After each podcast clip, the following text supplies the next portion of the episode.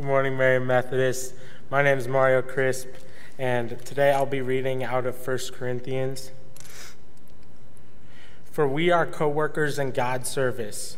You are God's field, God's building. By the grace God has given me, I laid a foundation as a wise builder, and someone else is building on it. For each one should build with care. For no one can lay any foundation other than the one already laid, which is Jesus Christ.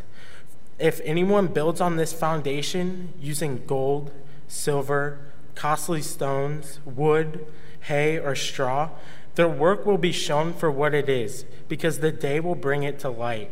It will be revealed with fire, and the fire will test the quality of each person's work.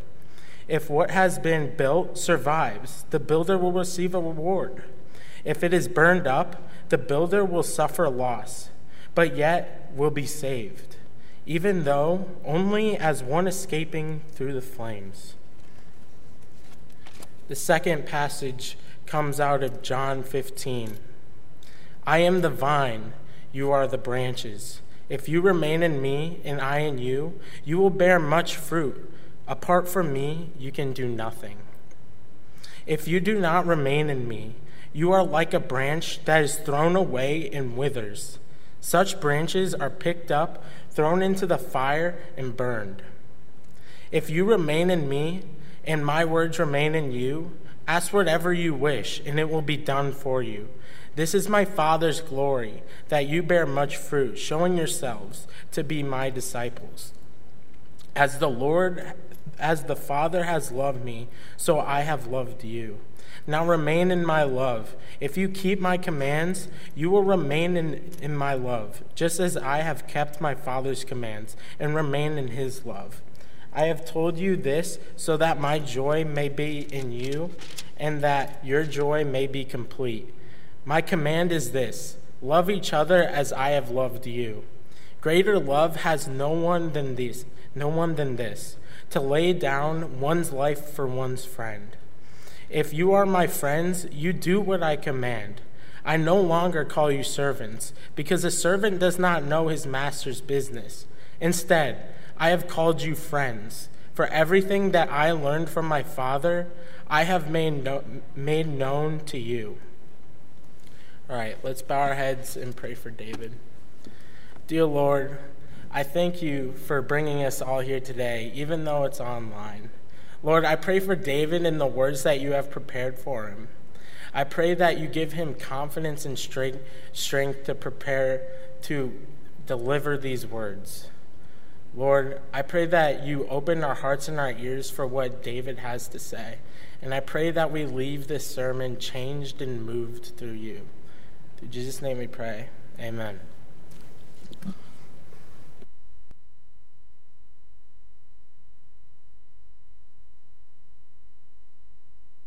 Good morning, Marion Methodist. My name is David Ost. I'm your summer ministry intern this year, and what a blessing it has been. Even though we haven't been able to come together as a church, I am so very grateful for this congregation and the leaders giving me this opportunity to be the intern.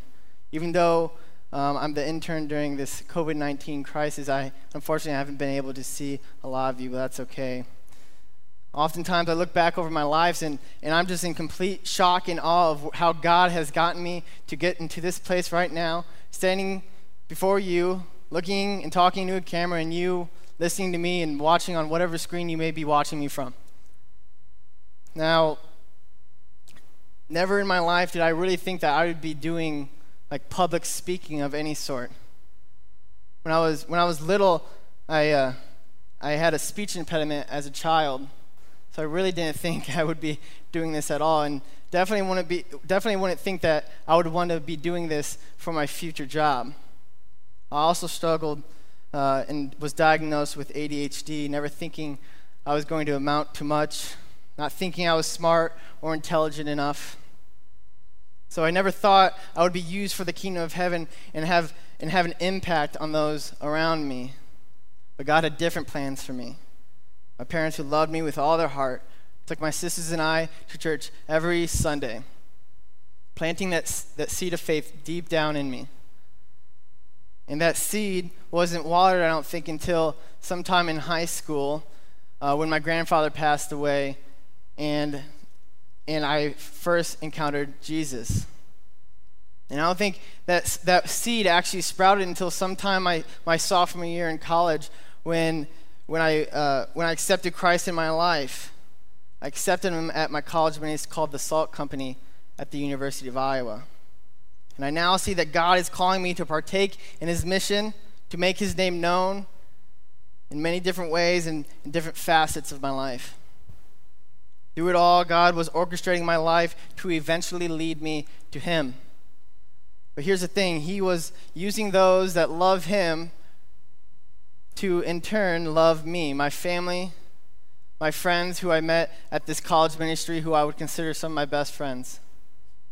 They helped me through life, loved me even when I made it difficult, and I, I really made it difficult on them. But nonetheless, God used them and many others to change my desires from worldly desires to heavenly desires. And God is doing the same thing with you.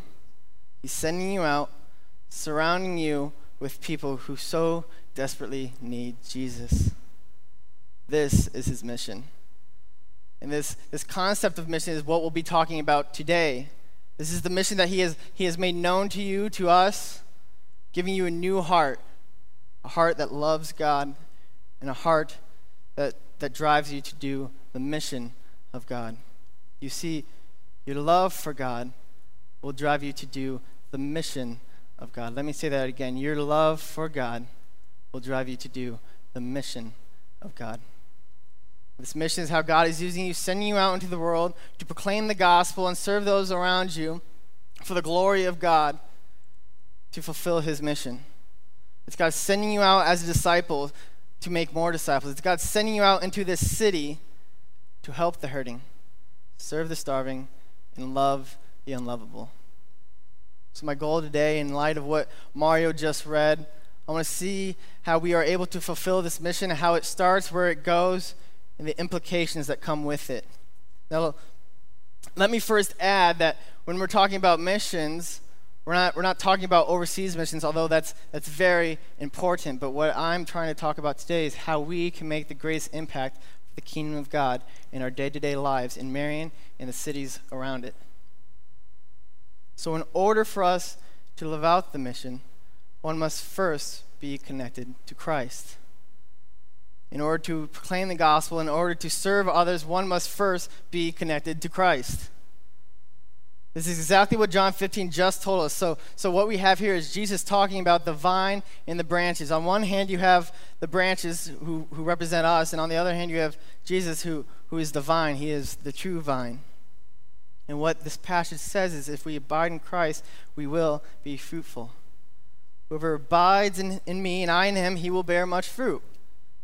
If you abide in Jesus, he abides in you. But what does it even mean to abide in Christ?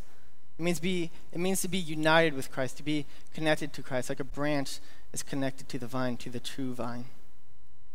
It's experiencing the riches of Christ through prayer, through Bible reading and meditation, so on and so forth.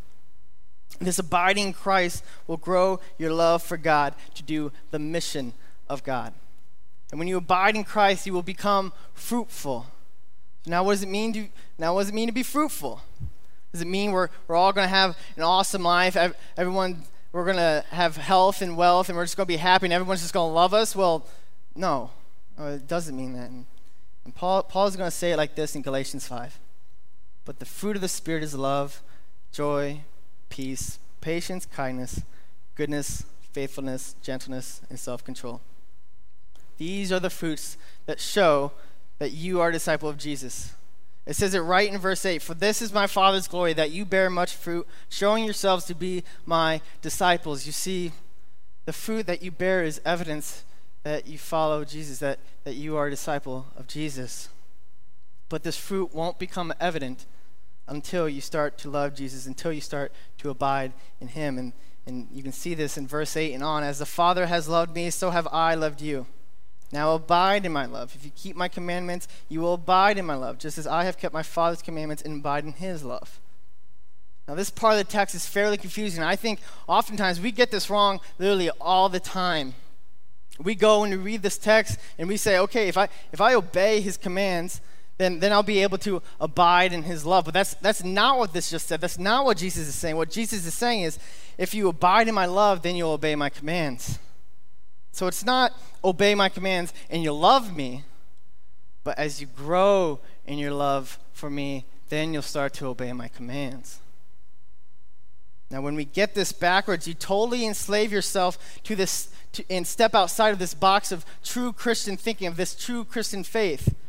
This true Christian faith is not do so that you might be approved, but it's love, so therefore you'll do. This love that God, that you now have, will make you do the mission of God. Your love for God will drive you to do the mission of God. So now, now what we are seeing these last these last few verses is what is what I'm called to is to is to work on and to grow in my love for Jesus Christ.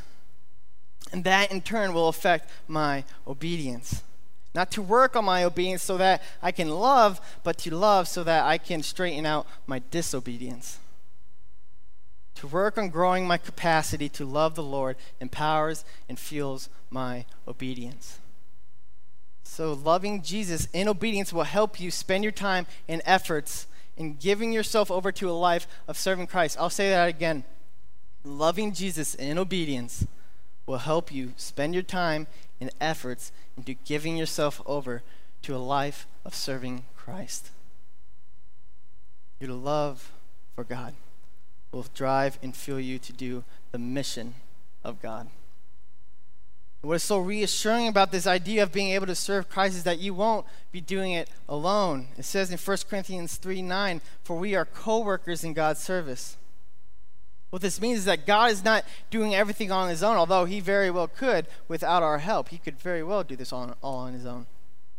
But God has chosen us to be his co worker, to help move the gospel forward by planting seeds into the people around us. That's our job. Now, you see, God is the one who grows the crops, but He sends us out into His field, into His cities, to plant seeds of faith among His people, among the people that we interact with day to day. But God is the one who causes the gospel to take root and grow in them, bringing them to faith in Christ and eternal life. But how do, how do we plant these seeds? How do we serve God and love God in order to do his mission? And Paul says this you serve by laying the foundation upon Jesus Christ. And Jesus is the only foundation we can build upon. There should be no other foundation. In fact, it's impossible, it's impossible to build on any other foundation. The effort will be useless. It's not worth it. What do I mean by that? What do I mean by useless? Look at verses 12 through 13. It mentions different building materials gold, silver, costly stones. And on the other hand, you have wood, hay, and straw. And what these three are is like saying you're living for God, but you're, you're doing it for your own profit, for your own honor, for, for your own comfort, and not to glorify God. And Paul talks about how each of these materials will be tested with fire.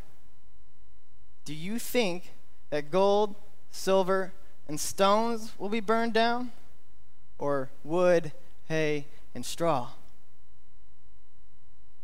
Your effort to advance the gospel and serve those for the glory of God is like building a house with gold, silver, and stones. It, it cannot be burned down. The way, the way you serve will have significant implications for the kingdom of heaven. If you're serving without the intention of making Christ known in your works, it's like building a house or a building with wood, straw, and hay. It will burn and the black smoke will rise and eventually disappear into the air. And the ash, the ash will dissolve into the ground, and there will be no change, no evidence, and no impact seen on making Christ known. Your efforts were useless what you did meant nothing.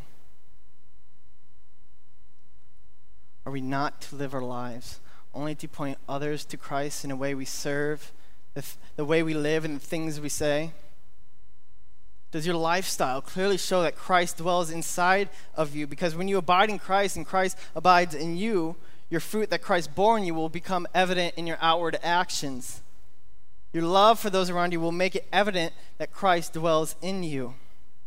Your, your fruit that Christ bore in you will become evident in your outward actions. You'll, you'll start to share the gospel, invite people to church, help the hurting, serve the starving, and love the unlovable, all for the glory of God to make his name known. And these actions, ones that are for God, will be, will be built out of quality materials. The fire, the testing, will show that your motives for the things that you do in this life were always for God. You glorified God in the way you lived out your life as a disciple. As someone who loved and abided in Him, you loved other people, helped other people, and ultimately showed why you were doing it for your Heavenly Father. To make His name known among the people around you at work, at school, at sporting events, at restaurants, at these places, you demonstrated lo- Jesus' love for sinners by how you live, why you live, and who you are living for. This, this, this is what the Christian life is all about. When God saves us into a life of us constantly growing in love for Him that totally encompasses our entire being, that we love God with all of our heart, with all of our strength, and with all of our mind, this is what God is up to. Changing us so that we may start to change the world through love. Our love for God will drive us to do the mission of God. So when the Sadducees come to Jesus and ask him, what, What's it all about? What's this Christian life all about? What does he say? That you would love, that you would love the Lord your God with all your heart, with all your mind, with all your strength, and with all your soul. This is the great commandment. You want to know what it's all about? It's not about this subset of the law, and it's not about this subset of the law. It's not about just being a, a morally good person. It's about your heart growing into affection for Jesus Christ so that you will realize who you are and who you are becoming a co worker of God, a vine, a branch that is always connected to the true vine, and a follower of the one true King. Our affection for Jesus should be ever increasing as we grow in our knowledge of Him as we grow in community with one another because we stayed connected to the one true vine, Jesus Christ. You see, if we are growing in our affection for Jesus, growing in our love for, for God, that in turn will increase our love and affection for our neighbors and for our city. And what does our life look like because of this? Well, well, we are then disciple makers, sent out by God to point people to Him. That means what you are, what I am, primarily in our relationship, our connection with the true vine, is a disciple maker. This is what we do when our affection for Jesus grows, when our love for Jesus grows, because of our connection with Him, we make disciples. People that love Him. We as humans talk about what we love all the time, right? And I'll tell you what I love. Now, here's the thing. I'll just straight up say it. I'm a dork. Um, if you bet me and we kind of get to know each other, you'll probably just be like, ah, this, this man, this man's a dork. He's a lovable dork, but he, but he's a dork. And I mean, here's the thing. I love history, and actually, I kind of love reading about dead people. Um, yeah, I'm a dork. It's kind of weird, uh, but that's me. I not just like random dead people, not like ghost stories, but I'm talking about Puritans of the Christian faith, like George Whitefield, John Wesley, um, Jonathan Edwards, John Calvin, all those people that, that laid a foundation, who had a, who had a burning desire to, to, bring, to bring the word of God to those who, who do not know him. And they had a fire within them that, that spread through cities and towns everywhere they went every time I read it, I have that same desire. I just want to burst out of my house and just share the gospel with people. I'm, I'm just on fire for God. I'm, I'm just a big old dork that's on fire for God. And then, like, some of us, I mean, some of us love sports. And so, if you love sports, you talk about sports. Some of us love Seinfeld, so, so you'll talk about Seinfeld. And if you love food, then you'll talk about food. I'm also guilty of that. I love food. And if, if you love Jesus, you will walk and talk as if you love Jesus. What if, by God's grace, we truly lived and embodied what it means to love Jesus? What if, what if we actually turned and grabbed hold of this idea of how to love Jesus? What, what if we said, you know what? I, I want to grab hold. I want to I want to own as best I can. I want to grab hold of this increasing mind and heart of, of, of, of that loves God. I want to turn and grab it. I want to I want to point I want the point of my life not to be success, not to be health or wealth or this thing or that thing. I want the, I want the point of my life just to love God and everything, just with everything in me. I'm going to shape my life around that. It's asking yourself, how can I be the man or the woman that when people look at me, they say, man, that person loves Jesus? Well, if you just embrace this way of living that you're going to create and inform your life to love Him? What would, it, what would happen if I did that, if, if you did that? What would happen if our church, what would our church look like? What, what would our life look like if we just embraced it and then embodied it? What would it, what would it be like if everywhere you went, maybe it's your job or at your kid's uh, baseball game or at your kid's soccer game, or wherever you, it may be, what if in that, what everybody knew about you was, hey, man, say what you want about that person, but dang, they sure do love Jesus? What would it be like? What would it be like for us if we just would just be, become captivated for the beauty of Jesus? What a beautiful picture. That our life can so resemble a life bent on the mission of God, that those around us take notice and change begins to happen in not only our life, but in the lives of those around us. All because we became captivated for the beauty and love of Jesus and what he did for us. That day on Calvary Hill, nails were driven into the most innocent man, into the most innocent man to ever walk the earth. Jesus Christ, who willingly went to the cross to die the death that we deserved and pay the punishment for our sins upon him. Eventually, letting out his final breath, it is finished being buried in a tomb, just to rise three days later in victory over sin and death, so that we may have eternal life with him. Brothers and sisters, let the love of this beautiful gospel point you to love Jesus and drive you to do the mission of God. Let's pray. Heavenly Father, I, uh, want to thank you for this wonderful wor- for this wonderful word that you you gave us that we could mull it over and talk about it and just meditate on it, Lord. And Father, as, as we go out among this city, among, among this state, I ask that you, that you change our hearts, uh, uh, change our hearts to desire to fulfill your mission.